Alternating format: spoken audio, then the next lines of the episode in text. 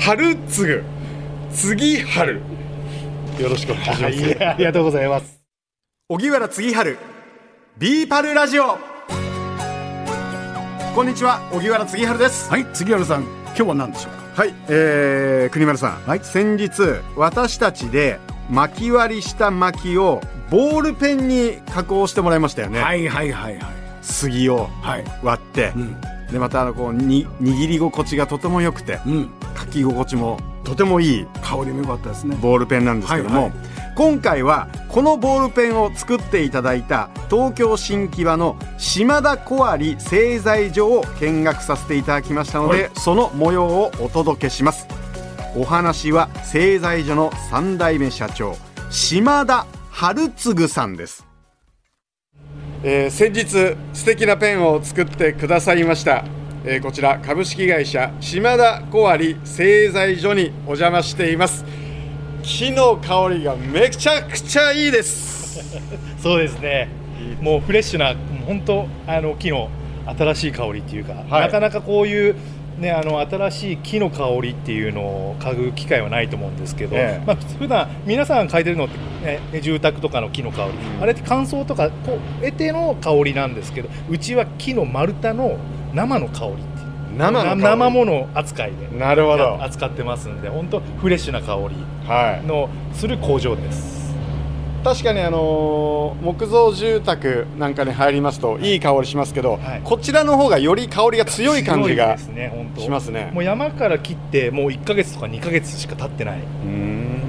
丸太なんで、あの乾燥もこちらでやるんですか？いや乾燥はあの別の会社ですね。だいうちはもうフレッシュを売りにしてる会社なんで、えもう生の木をそのままお客さんにお届けするっていう会社なんですよね。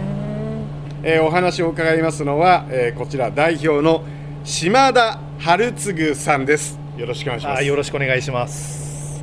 ちょっといいですか？はいどうぞどうぞ。春次ですよ。そうなんですよ。次春さんなんですよ。春次次春同じなんですよ。よろしくお願いします、はいありがとうございます。私よくあの「つぐはるさんですね」とか言われる言われるんですよ。なるほど。えあの同じ名前いますよねって僕も言われるんですよ。大体杉原さんの話が出てくる。え いやこれあのまああのこちらお邪魔するにあたって、はいまあ島田さんの会社だろうなとは思ったんですけども、はい。名前が春次ぐと聞いて何かあるんじゃないかと勝手に。あ あそうですかでもあのまあ僕の名前も珍しいって言われるんですけど、うん社長の名前も珍しいないないいないですよね。ですよねはい。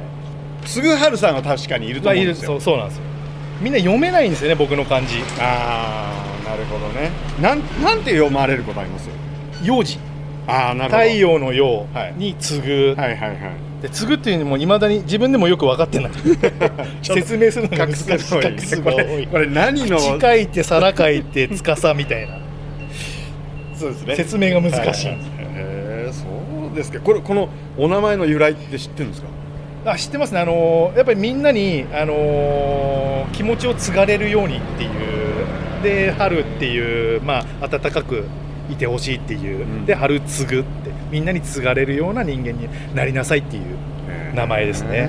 そうなんですか。あのー社長。はい、制裁所の方とはにはあまり見えない。本当みんなよく言われる。もう普段からこれ。もうちょっと私あのこう作業着を着た方が 年配のっていうイメいらっしゃーる。ジそうなんですよね。はい僕どこ行くにでもこここの格好で。営業もこの格好で。あそうなんですか。やっぱ行ってあのーななんか営業ってなん物売るんじゃなくて自分をやっぱ売る。なるほど。あれだと思うんで、まあ、そこら辺ちょっと気持ちとか人間性で勝負したいなまずはその自分のことも知ってくれと。そうですね、まあ、自分のことを知って初めてその次でいいから商品買ってくれっていうスタイルですね。だからこの格好でもみんな受け入れてくれるように努力してます、今日は何でしょう？白いアロハ風シャツって言えばいいんですかね。いつもなんですよね。で短パン。同じじゃないですか。まあ私も今日はあのめちゃくちゃ暑いので短パンできましたけど、ね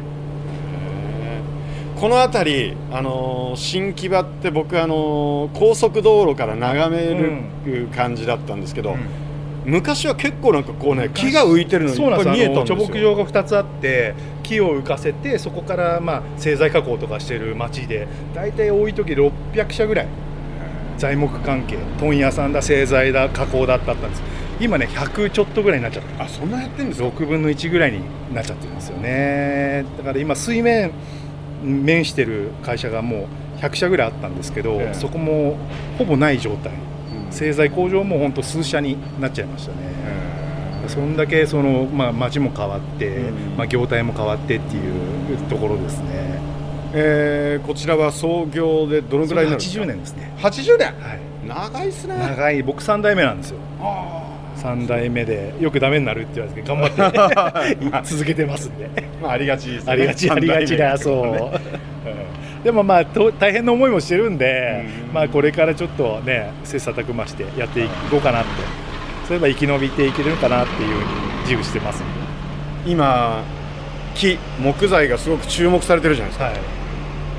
いいですよね。そうですね。木の魅力ってやっぱり昔はねその江戸時代とか木でどんどん家建ててってでそれがちょっと変更してってでも最近やっぱ木で高層ビル作ったりとかっていう技術ももうできてるんで、うん。まあ、そこら辺もう一回本当見直されてきてやっぱその、ね、森とかもうん。やっぱ見直してって、じゃあ森の活用をどうしようかと、まあ、その住宅だけじゃなくてもうちみたいにウッドチップで、ね、使ったりとか、まあ、おがくずを作ってそれをまあ何か利用するっていういろんな可能性があるんで、まあ、これから本当楽しみな業態であります。私あのすごく気になっていたんですが、島田小有製材所の小有小割そうですよ。僕の初代の社長さんがうーんと昔廃材集めてたんですよ。廃材を集めて二次加工小割り加工。要は廃材からいもう一回製材加工をして小さい角棒を作ってそこから、まあ、昔で言うと緑のおばさんの旗振りの棒、うんうんうん。そういうものを作ってた会社なんですよだそれで小割りって、まあ、小さく割っていくっていうそれがまあ発祥ですね。で、まあ、今となってはまあチップもこ小さく割るっていう、あのー工程があるんですけども、うん。まあ、そこからあの小割りっていうのが来てますね。ちょっとあのー工場内を案内していただけますか？これが、あのーウッドチップを作るメインの機械ですね、はいまあ、動かすと相当な音なんですけど。あのえっと最初はその大きな丸太を丸太はまず購入するこの丸丸太を目の前に置いてある4メーター。大体まあ15センチ20センチぐらいの丸太を、ここに投入口がここにあるんですけど。はいはいはいはい。ここに入あれてーなるほど。そこから切っていくんですよ切削っていう技術なんですけども、えまあ、金太郎目みたいなえはいはいはい。形で切っていって、そこで風の勢いで上に上げて、うん。スクリーンがあります。スはい。クリーンで、まあ、サイズ別に分けてうん。製品が出てくるんですよね、うーん。そういうこれが一番もううちの稼ぎ頭の機械になりますね。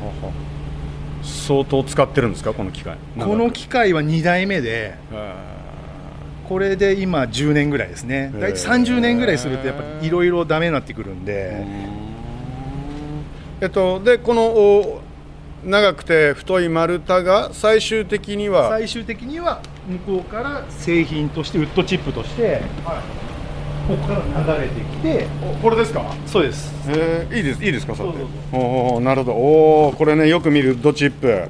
はいはいはいはい。へえはいはいはいこれねあーこうなるんだこれあのこの太い丸太をどうやって切り刻んだらこんなに細かくなるんですか？あの高速回転でさっき言った金太郎麺みたいなうんうんうん。イメージですよね、はい。帰っていくんで一回動かしてみます？いいいいですか？ちょっとせっかくですから。そうそうそう。ラジオは音が命なので。そうだ。一回じゃあすごいですか？すごい音なんで。まずここから見て。ここに立ってて大丈夫ですか？そこに立ってて大丈夫で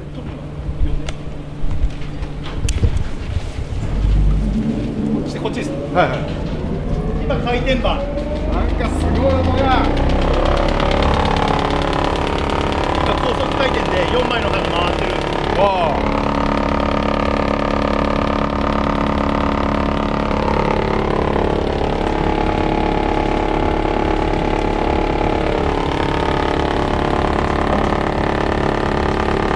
で今上回ったのがスクリーン、はい選別機ですねれがまあ大体10 15センチぐらいのはい。4メーターの杉。はい次の丸太。さあ光が目を覚まして。すごい音なんで。はいや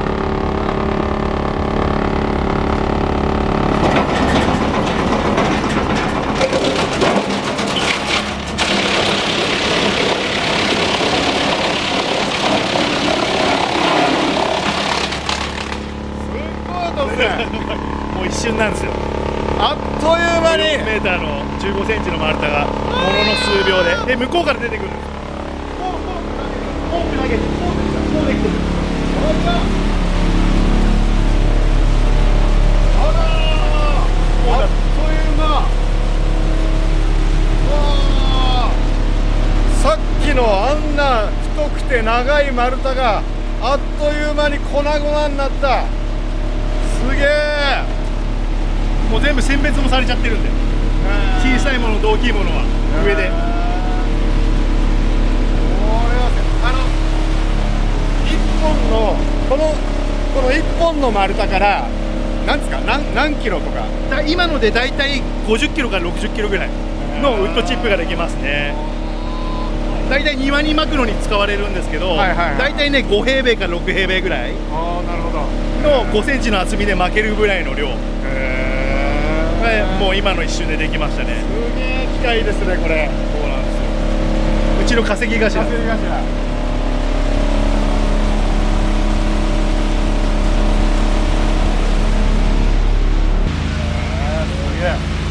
あこれ一本分。これ1本分。ああこんなにできんの。あ大体2倍ぐらい膨れるんですよ。体積があそうなんですまあポテトチップスみたいなイメージですよね。空気が入るんで。へあの丸太の体積よりも大体丸太が1だとすると、うん。2のチップができる。体積分ああそうなんですか。これはすごいわ。ね。製材機見ます？はいはいはい。製材機さっき言った。小割りっていう技術。小割りこれはえっ、とまあ大きい丸太、うちの,、はいまあ、あの機械に入らないものを小さく割ったりとか、はい。ボールペンを作るときにはいはいはいはい。成形する、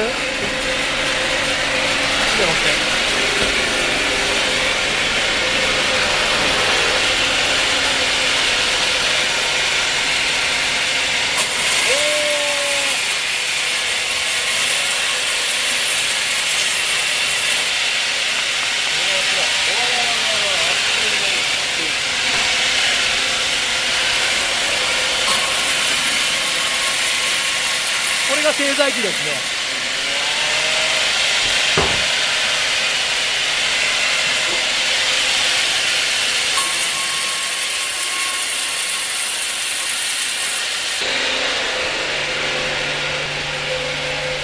こちらはあのおがくずを作る機械。でうちで言うとあの、まあ、メトロさんとか駅の掃除用で結構一番出るんですよ。これも見見てみますか？あ見てみたいですこれも一瞬でね粉々になるんで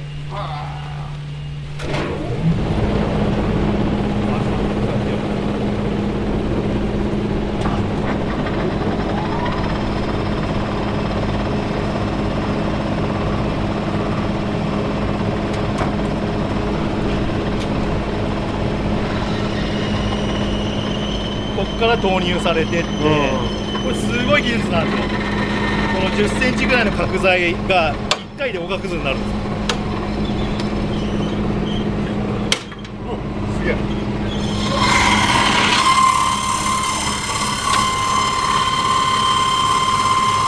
もうああふうになってるんですよ。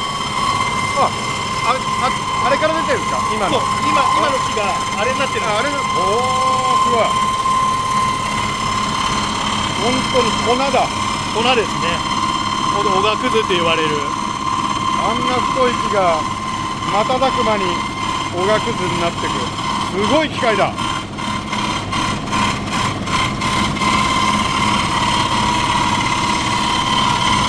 ちえっと出して。